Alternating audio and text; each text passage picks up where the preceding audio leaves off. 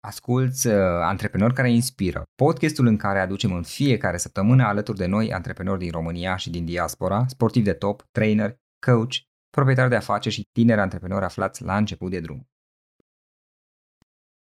Dată fiind situația economică din ziua de astăzi, angajații caută acum joburi în care nu doar că li se recunoaște talentul și pot în același timp să avanseze în carieră, dar li se oferă și beneficii care îi ajută să ducă un stil de viață mai bun. De aceea, tichetele de masă au devenit astăzi un plus de valoare care este ușor de oferit de către companii, iar angajații pot astfel să se bucure de un beneficiu real. În ziua de astăzi, când cineva vrea să se alăture unei companii, acesta nu mai este interesat doar de către salariu. În realitate, foarte multe întrebări despre angajare și despre o companie sunt legate de atmosfera de lucru din acea companie, de managementul companiei și de beneficiile pe care le acordă acea companie pentru angajați pentru a-i ajuta pe aceștia să aibă o mai bună calitate a vieții. Și asta se întâmplă deoarece societatea românească s-a schimbat mult și am ajuns să vedem echipele din care facem parte ca fiind parte din locul de muncă. Într-o anumită măsură, viața profesională și cea personală încep să se suprapună și este absolut normal să fie așa. Ca urmare, atunci când locul de muncă ne solicită minim 8 ore pe zi, începem să ne punem diverse întrebări, cum ar fi cât timp o să-mi ia transportul până la locul de muncă? Am vreo susținere din partea companiei legat de acest lucru?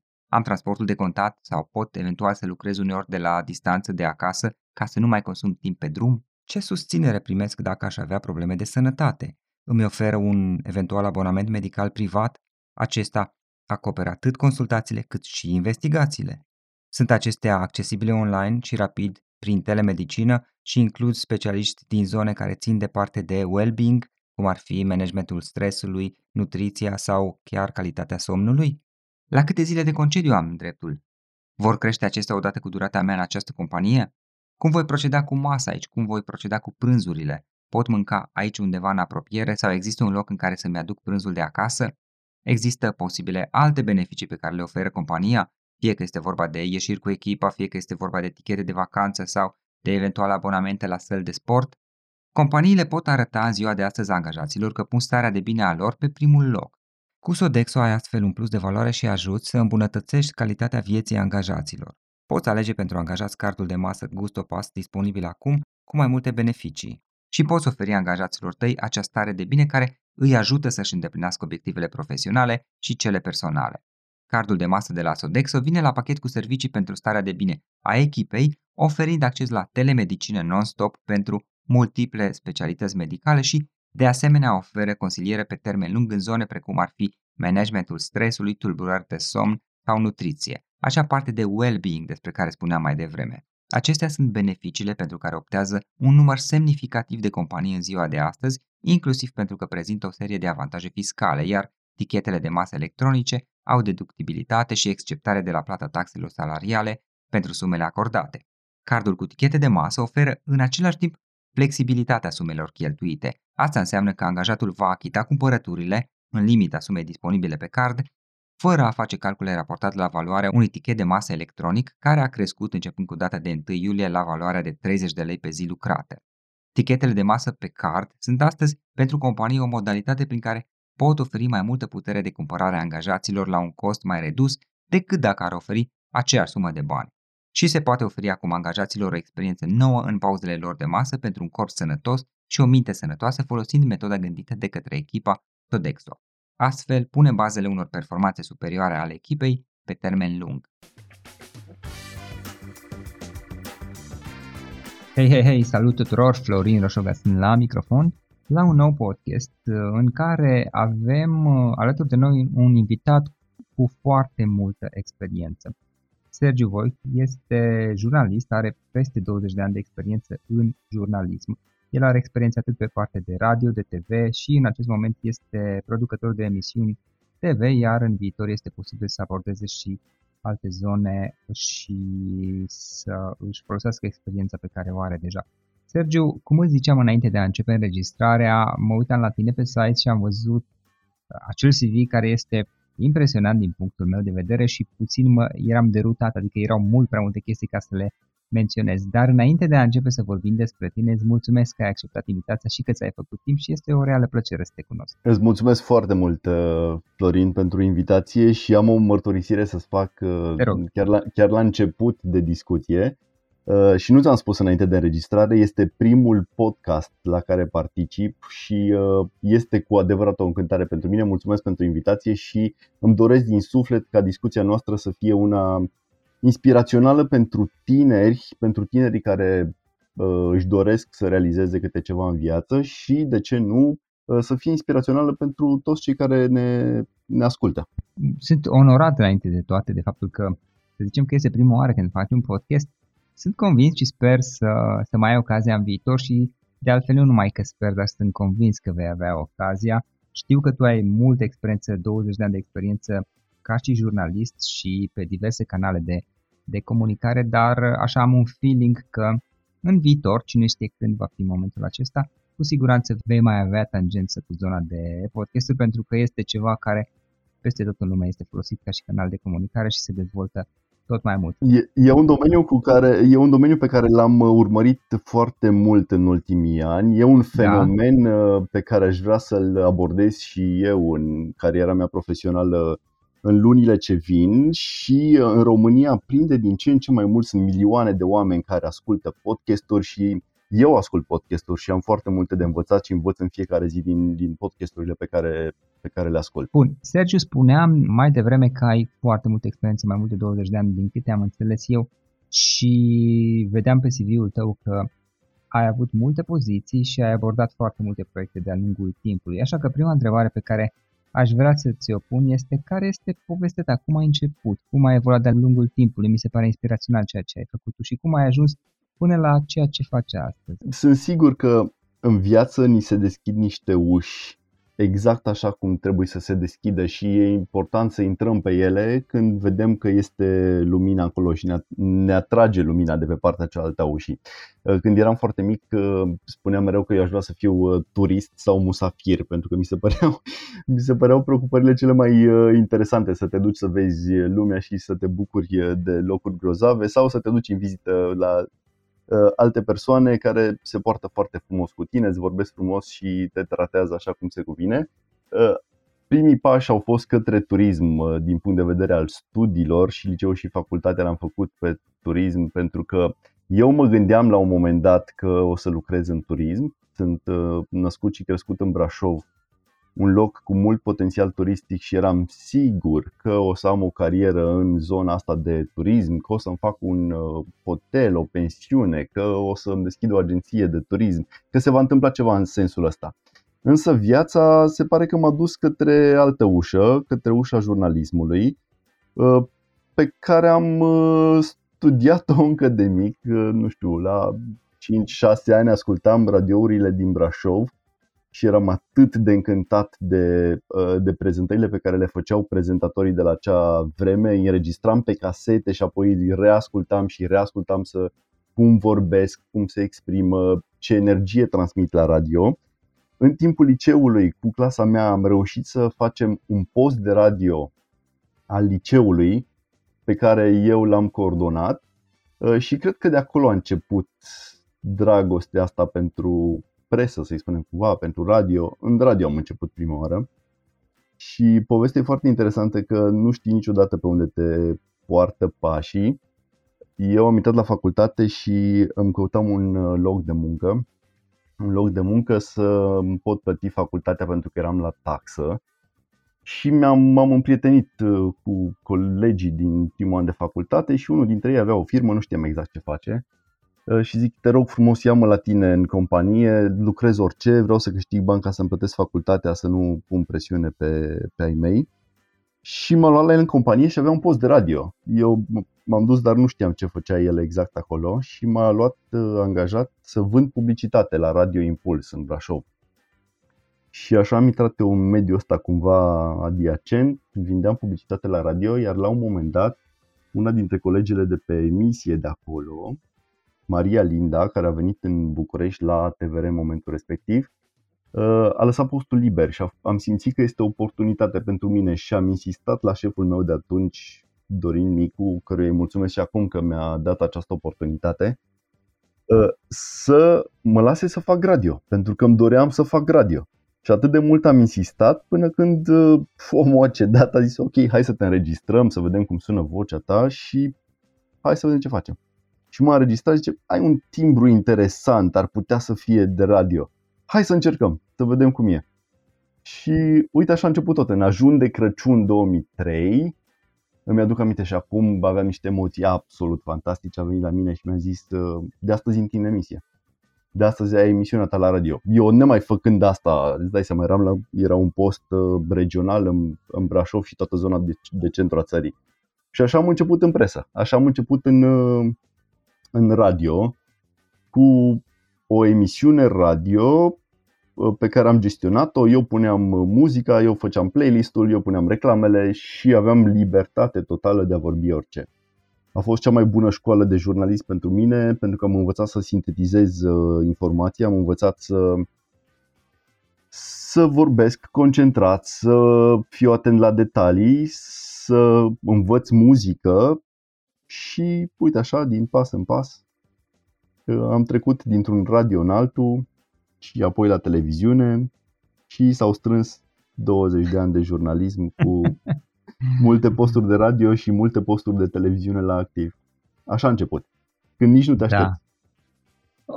A fost o, o întâmplare, să zicem, din ce am înțeles eu de la tine. Totuși, Sergiu, vorbim de 20 de ani de, de experiență care ai trecut din zona de radio apoi spre zona de TV. La un moment dat ai făcut mutarea spre București până la urmă la nivel național. Uh, mutarea a venit uh, și ea tot, uh, tot firesc cumva.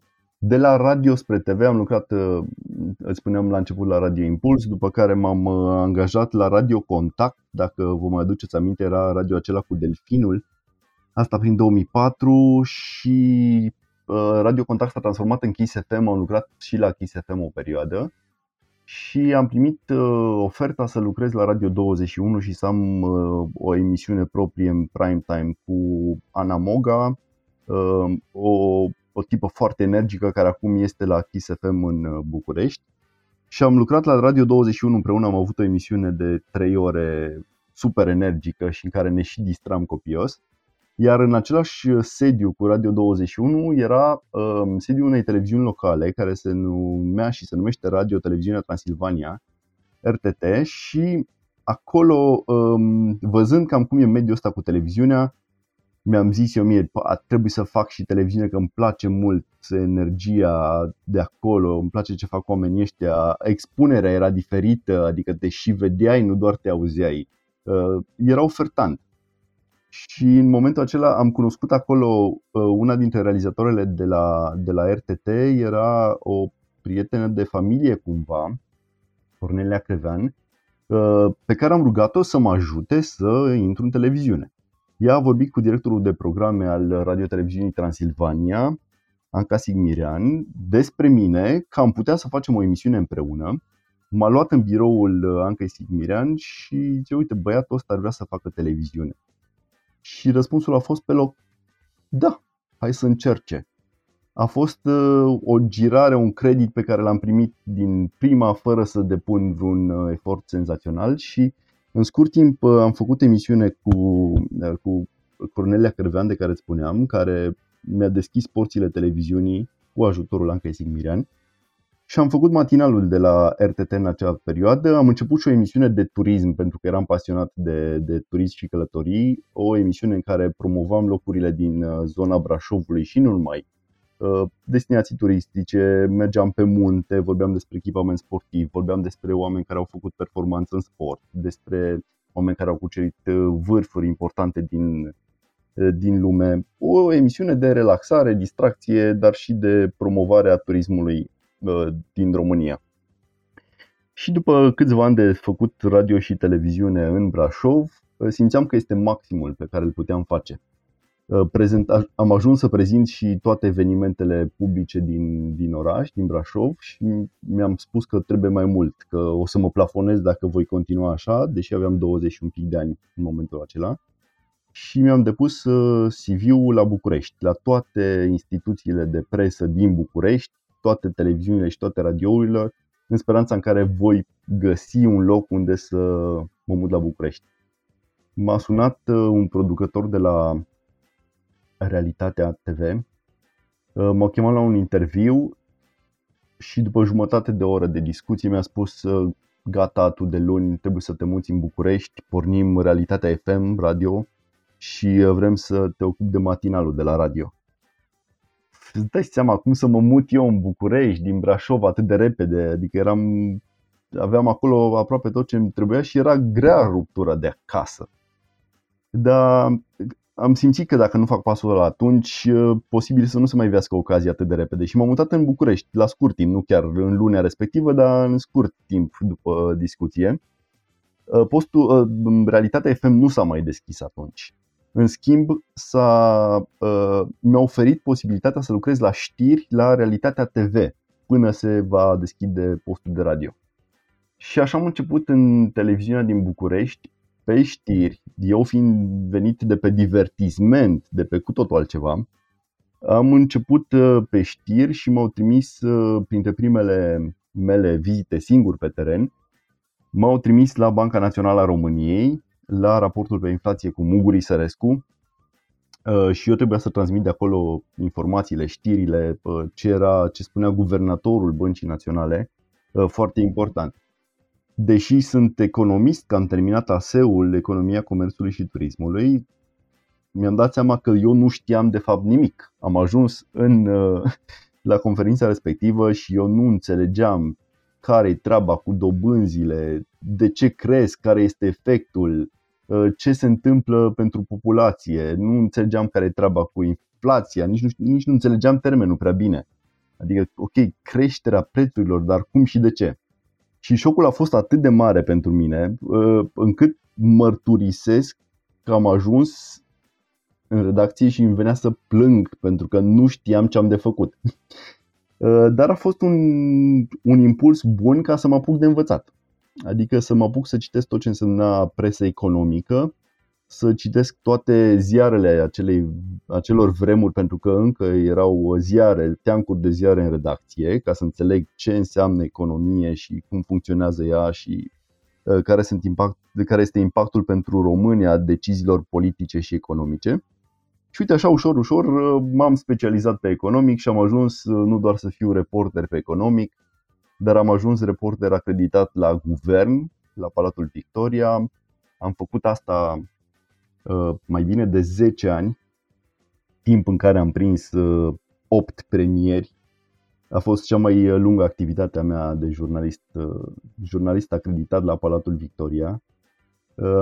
Am prins foarte mulți premieri și mi-am făcut experiență și de jurnalist și experiență economică și am învățat din toate, pentru că la guvern se iau decizii din toate categoriile posibile, de la educație, sănătate, toate domeniile posibile și trebuia să știu câte ceva din fiecare pentru că venea știrea și eu trebuia să o țin la televizor câteva minute bune și să am și background.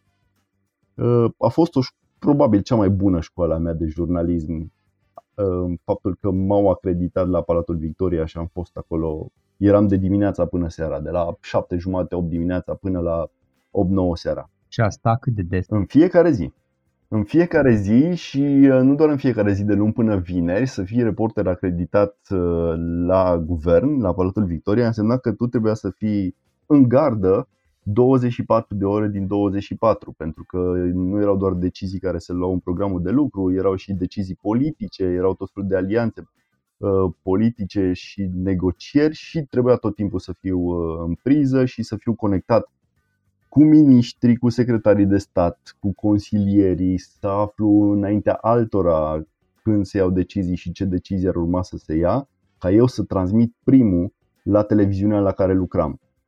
Pentru că între timp m-am mutat de la realitate, am lucrat, m-am mutat la Prima TV, de la Prima TV m-am mutat la Antenă și apoi la Digi24, cea mai lungă parte a carierei mele, 11 ani din cariera mea de jurnalist este la Digi24, a fost la Digi24 și o mare parte pe partea asta de, de guvern. Dar cât, cât timp ai fost pe partea asta de guvern, aproximativ? Cred că vreo 10 ani, aproape 10 ani, aproape 10 ani am fost pe, pe guvern.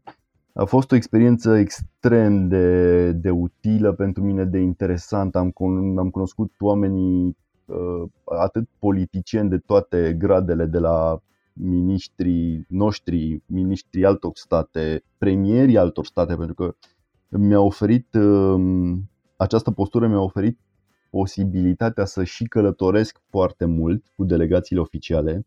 Am fost în foarte multe state în delegații oficiale și așa ajungeam să cunosc și alte, alte părți, alte instituții. A fost o experiență wow!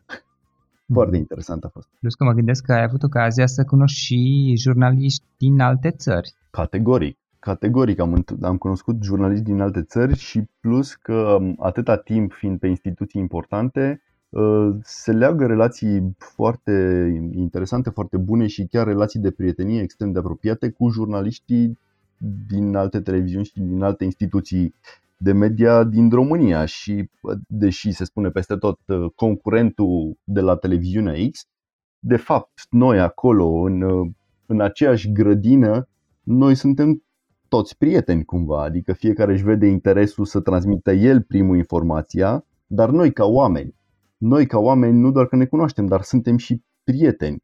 Fiecare își face treaba bun, bine pe segmentul lui și ne respectăm uh, uh, exclusivitățile pe care le obține fiecare, dar una peste alta, jurnaliștii sunt și prieteni. Și în momentul de față, pe ce te-ai concentrat? Acum am trecut într-o altă etapă a vieții mele profesionale și uh, mai fac o mărturisire. Tot în, uh, în premieră nu am uh, postat încă oficial nică, nicăieri, dacă tot este primul podcast la care particip, uh, să-ți dau și niște exclusivități. De scurt timp um, am zis că e momentul să-mi diversific activitatea și pe lângă jurnalism să mai fac și altceva, pe lângă jurnalism și turism să fac și altceva și am intrat în zona de PR. Am intrat în zona de PR, însă cu atenție, desigur, să uh, nu fie conflict de interese și să nu, uh, adică ceea ce fac în televiziune în momentul ăsta să nu se calce pe picioare cu ce fac în zona de PR. Am rămas uh, în televiziune la Digi24, producătorul emisiunii Banii în Mișcare pe care o prezintă Iancu Guda, realizată de Iancu Guda Uh, și am, am intrat în zona de PR, unde mă ocup de uh, companii mari, dar companii mari uh, cu situații uh, sensibile, situații de criză pentru care trebuie să fac comunicare și trebuie să găsesc cea mai bună abordare din punct de vedere a relațiilor publice. E, e o provocare, e foarte interesant, aș spune. E atât de proaspăt încât uh, mi-e greu să să am o concluzie deja despre activitatea asta, dar cred că, cred că e bine să nu stăm pe loc și să încercăm să ne reinventăm și să ne depășim limitele și să ieșim din zona de confort dacă vrem cu adevărat să obținem uh, rezultate bune pe orice nișă am intrat. Așa este. Sergiu, ai multă experiență și ai văzut multe lucruri, ai cunoscut mulți oameni și ai învățat de la și mai mulți oameni probabil. Care sunt câteva dintre cele mai importante lecții pe care le-ai învățat din toate aceste experiențe sau ce ai face acum diferit mai bine dacă te uiți în urmă? Cele mai importante lecții au venit de la antreprenori, de la antreprenorii români cu care am intrat în contact, pentru că um, o altă, un alt segment pe care am lucrat în decursul anilor a fost uh, lucrul cu antreprenorii. Am avut uh, timp de 3 ani și jumătate o emisiune Uh, cu reportaje documentar despre companiile românești și antreprenorii români de succes. Uh, emisiunea s-a numit România Fast Forward, uh, un proiect la Digi24 pe care am încercat să-l continui și în zona de online, pe YouTube, pe Facebook, peste tot pe unde am putut. Să spunem poveștile antreprenorilor români, poveștile autentice, poveștile necunoscute antreprenorii români așa cum uh, nu știți și nu i-ați auzit și pe care i-am descoperit împreună în emisiunea aceasta, de exemplu. Am făcut uh, în acești trei ani și jumătate, poate și mai mult de atât, 120 de ediții, am cunoscut uh, cred că 150 de antreprenori cu poveștile lor și cele, pornind de la întrebarea ta, cele mai uh, importante lecții din viață uh, au venit de acolo. Pentru că am văzut cum, au, uh, cum le-a venit ideea, cum au crescut, dar și cum au căzut și au învățat să se ridice. Și este o lecție bună pentru noi toți. Ca în momentul în care trecem prin dificultăți să nu spunem că totul s-a terminat, ci să ne reinventăm, să găsim forță să ne ridicăm, să încercăm să aducem alături de noi oameni mai buni decât noi, de la care să învățăm și care să ne inspire să fim tot mai buni. 150 de, de antreprenori, vreo 120 de episoade, nu știu, am vorbit de exemplu cu doi matematicieni care au reușit uh, să ridice unul dintre cele mai cunoscute branduri de securitate din lume și mă refer la Bitdefender, uh, culisele acestui brand. Am aflat, nu știu, motivele pentru care un medic român a renunțat la Germania pentru a porni aici în România o afacere cu autocare. Și aici mă refer la Dragoș Anastasiu Dragoș și povestea Eurolines. Da. Uh, am, am cunoscut uh, culisele filmului. Cum se face, de fapt, un film românesc să ajungă la, la succes? S-am vorbit cu Ada Solomon în sensul ăsta. Am uh, făcut un, un reportaj documentar despre buncărele în care urma să fie instalat cel mai mare laser din lume, de la Măgurele, și toți oamenii care au lucrat pentru asta. Uh, nu știu, am fost în fabrica de trenuri românești uh, de la Arad, am fost uh, la Cluj, la fabrica Farmec, unde am văzut cum se lucrează încă pe rețetele Anei Aslan, care au dus România, au făcut România celebră în lume înainte de, de anii 90. Nu știu, am, am vorbit despre robotică. De exemplu, știai că în România avem cea mai robotizată uh, firmă din, din regiune? Este compania IPEC uh, de la Alba, de exemplu, care are aproape 300 de roboți care fac farfurii. Este ceva incredibil ce se întâmplă acolo. Nu știu, am, uh, am cunoscut povestea cele mai performante școli private din, din, în primele 20 școli private din lume, Transylvania College din Cluj. Uh, nu știu, și inclusiv, uite, de exemplu, uh, l-am cunoscut pe Daniel Dines și pe uh, partenerii lui, uh, cel care a, a construit primul unicorn românesc, prima firmă care a fost uh, evaluată ca fiind primul unicorn românesc și am făcut povestea lui uh, chiar în ziua în care s-a anunțat uh, pragul în care a devenit UiPath, uh, a devenit unicorn românesc. Sunt niște experiențe uh, incredibile și niște oameni fascinanți uh, de la care nu doar că avem de învățat, dar ar trebui să ne ajute pe fiecare dintre noi să fim mai buni și să încercăm să ne depășim limitele pe orice linie lucrăm și să nu ne fie rușine să, să pornim de jos. Pentru că mai toți oamenii ăștia absolut formidabile ai României au pornit extrem de jos.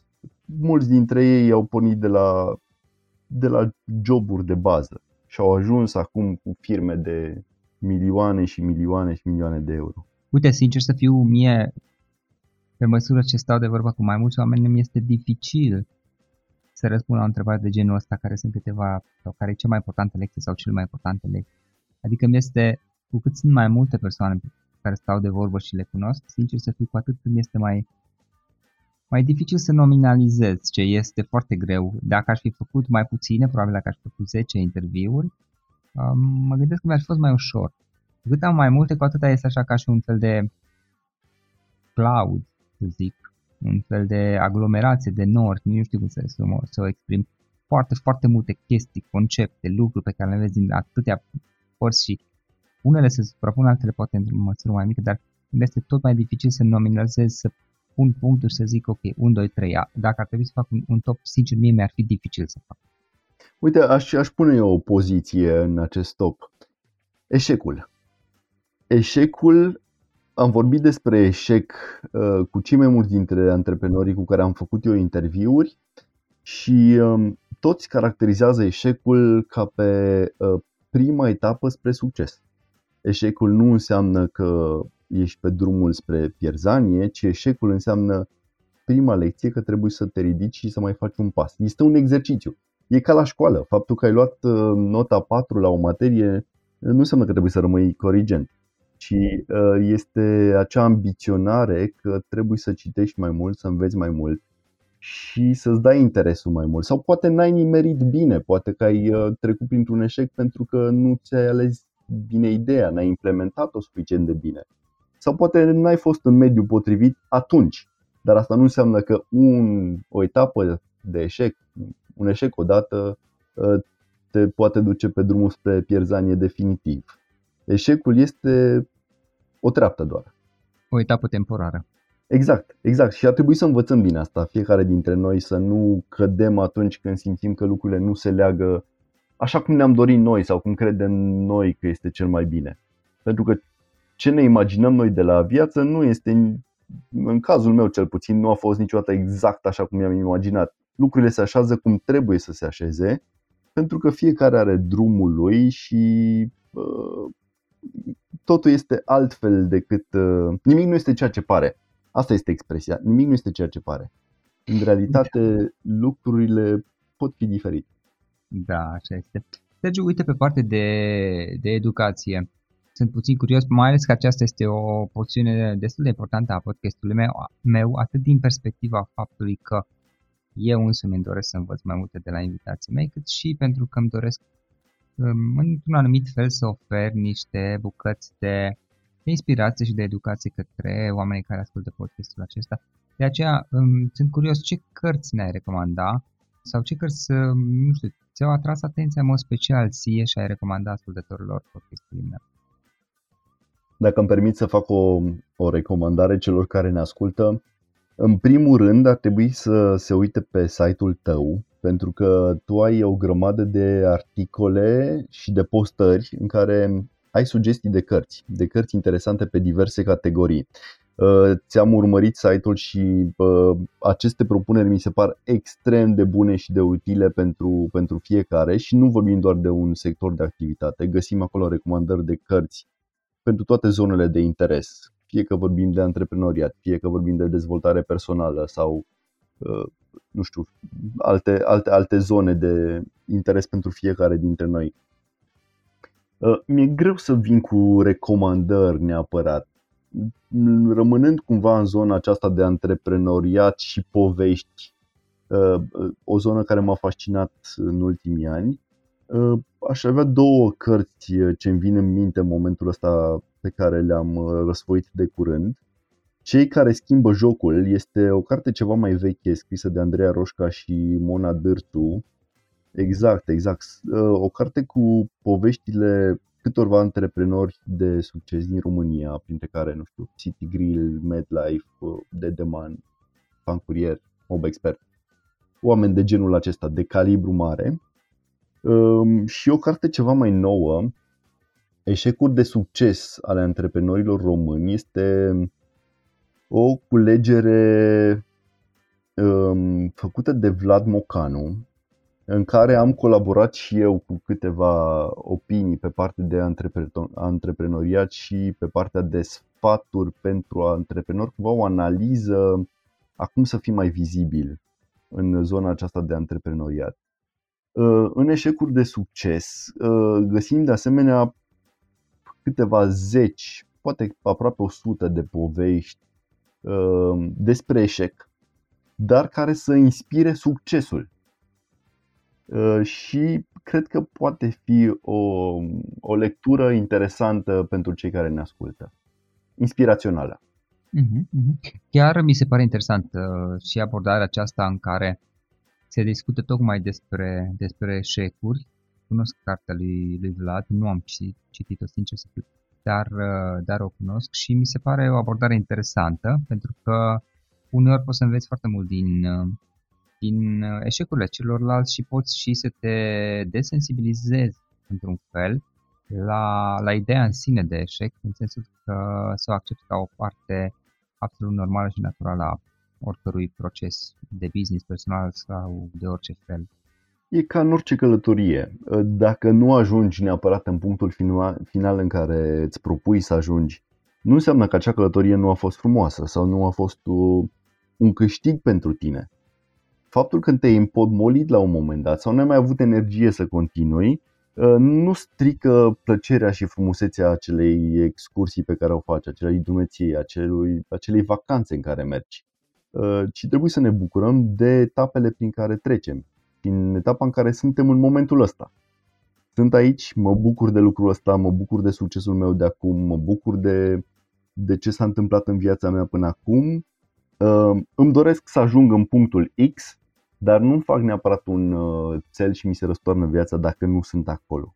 Trebuie să ne bucurăm de locurile în care ajungem, fie că vorbim de business sau chiar de călătorii adevărate Uh, și de oamenii pe care îi întâlnim, care sunt cu toții lecții de viață pentru fiecare dintre noi. Da, da, exact așa este. În încheiere, Sergiu, care sunt planurile tale de viitor? Spuneai partea de PR că este interesantă pentru tine și cine știe în ce direcție um, o vei duce, dar ce planuri ai, ce îți dorești să faci mai departe? Partea asta de PR este o mare provocare acum. Am crezut înainte să, să intru în zona asta că mm, va fi foarte ușor. Fiind jurnalist, e foarte ușor să treci pe partea cealaltă a baricadei și să te ocupi de promovarea da. unor companii sau de uh, nu știu, de comunicarea unor situații pentru, companie, pentru anumite companii.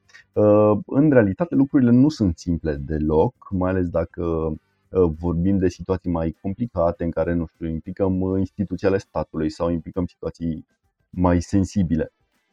Dar uh, este, e, e foarte provocator și interesant în același timp. Um, îmi place, îmi place zona asta cumva și cred că poate să-mi ofere pe termen lung um, multe brațe de, de dezvoltare. Um, pe de altă parte, cred că jurnalismul o să-mi rămână mereu un suflet și o să continui să fac jurnalism sub diverse forme. Uh, recunosc că partea de poveste am iubit-o întotdeauna și am mers mult pe partea de reportaje cu povești ale oamenilor români de succes, oameni care au schimbat uh, lumea, um, tineri care, care sunt exemplu pentru noi toți, de care nu știe mai nimeni și pe care trebuie să-i scoatem în față, pe care trebuie să-i promovăm. Uh, tineri fabuloși ai României, locuri din România în care ar trebui să ajungem pentru că, din păcate, autoritățile nu vorbesc despre ele și nu le promovează și avem nevoie de jurnaliști care să facă asta. Eu simt că este și datoria mea să promovez uh, România și să arăt locurile absolut minunate pe care le avem aici. Călătoresc foarte mult și am călătorit foarte mult toată viața mea și am încercat să promovez uh, România și locurile prin care am ajuns uh, sub toate formele că vorbim de articole pe blogul meu, că vorbim de uh, postări pe Facebook, pe Instagram. Uh, trebuie să arătăm locurile frumoase pe care le avem pe lângă noi. Uh, și nu putem spune că România este mult mai slab dezvoltată față de alte țări, pentru că am călătorit și în, alte, în multe alte țări. Am fost în vreo 40 de țări, cred că, și de pe patru continente Uh, dar România este fabuloasă și minunată. Și cu neajunsurile ei este, este foarte frumoasă și trebuie să o promovăm. Cred că, revenind la ideea ta inițială, la întrebarea ta inițială, cred că voi continua pe zona asta. Jurnalism de călătorie, jurnalism de business, jurnalism uh, educativ, pentru că e important să facem educație, educație financiară, pentru că aici stăm deficitar și de asta mă bucur că am rămas în proiectul Banii Mișcare cu Iancu Guda pentru că învăț și eu și pot să mă bucur că reușesc să contribui la educația financiară a României și uh, mă bucur că există încă oameni care vor să arate, să arate și partea bună și frumoasă, oamenii care reușesc să schimbe câte ceva în jurul lor. Uh, și îți mulțumesc și ție pentru că ești, poți să te numești și jurnalist, chiar dacă faci uh, parte de podcast și ai articole pe blogul tău, ești un fel de jurnalist și tu și te felicit pentru, pentru tot ceea ce faci. Ai aproape 500 de episoade de podcast în care arăți oameni grozavi, îi provoci să vorbească despre ei, îi provoci să vorbească despre ce au făcut bine și ce n-au făcut bine și ce ar schimba în viața lor Uh, și uh, ești, ești un om inspirațional și mă bucur tare mult că ne-am cunoscut. Mulțumesc frumos, Sergiu, mulțumesc frumos. În încheierea uh, podcastului, o ultimă întrebare am. Dacă, dacă ar fi să lași ascultătorii podcastului cu o singură idee exprimată pe scurt pentru niște oameni tineri care sunt interesați de, de antreprenoriat, de business și să le lași o singură idee exprimată pe scurt, succint, care ar putea fi aceea? Uh, dacă îmi permiți, aș folosi un citat uh, care pentru mine a fost un moto în viață până acum. Este un citat uh, din Isabela I, regina Castiliei, care spunea într-o scrisoare așa Mergi drept înainte și dacă drumul pe care îl cauți nu există încă, fi sigur că Dumnezeu îl va crea într-adins pentru a-ți răspăti îndrăzneala. Și cred că citatul ăsta, acest moto, ar trebui să fie inspirație și motor pentru noi toți.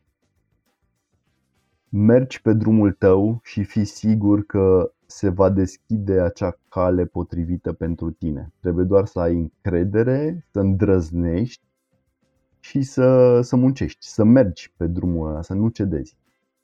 Cu asta trebuie să rămânem. Așa este. Sergiu, îți mulțumesc mult pentru, pentru discuție. A fost o reală plăcere să stau de vorbă cu tine. Eu îți mulțumesc foarte mult pentru invitație. A fost o bucurie și să ne reîntâlnim. Să ne reîntâlnim la podcast, să ne reîntâlnim uh, pe site, să ne revedem la televizor, să ne întâlnim în zona de PR, să ne întâlnim să ne întâlnim cu toții peste tot, pentru că lumea e mică și ne întâlnim. Ne întâlnim, mai e bine să ne întâlnim, să facem schimb de energii. Am înregistrat acest episod cu sprijinul Zencaster. Este platforma de înregistrare a podcasturilor pe care eu însă mă folosesc de ani de zile și prin care am înregistrat sute de podcasturi. Dacă te gândești să începi un podcast, o poți face cu ajutorul Zencaster. Folosește linkul florinosoga.ro zenca pentru 30% reducere la primele 3 luni și 14 zile de testare gratuită. Repet, floriroșoga.ro slash znka Zenca.